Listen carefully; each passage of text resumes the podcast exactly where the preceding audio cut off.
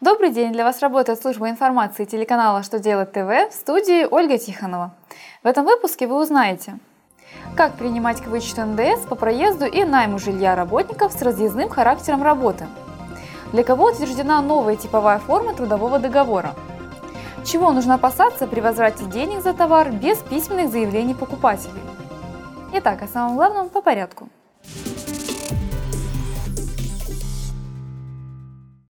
Как известно, суммы НДС, уплаченные по командировочным расходам, принимаются к вычету в особом порядке.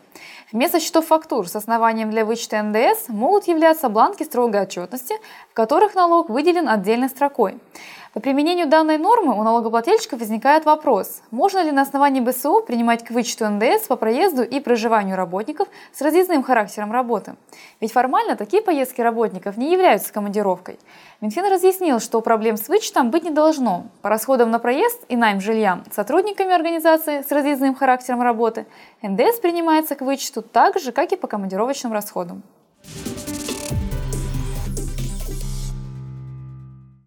Правительство Российской Федерации утвердило типовую форму трудового договора между работником и работодателем субъектом малого предпринимательства, относящимся к микропредприятиям.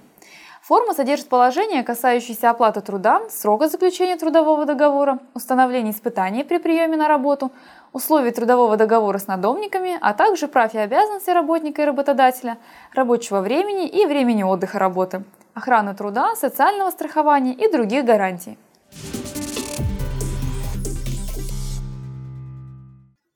Налоговые инспекторы проверили предпринимателя на УСН, который получил на расчетный счет и в кассу сумму, превышающую лимиты дохода для упрощенцев, а в декларации по УСН указал меньшую сумму.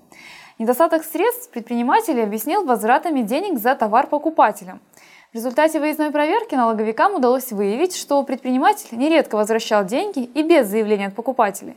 Причем делал это в течение часа или нескольких минут после продажи. Кроме того, инспекторы установили, что часть заявлений были с неверными паспортными данными, а часть составлена сотрудниками фирмы.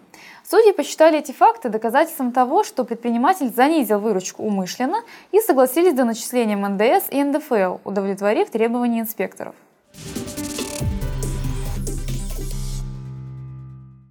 На этом у меня вся информация. Благодарю вас за внимание и до новых встреч!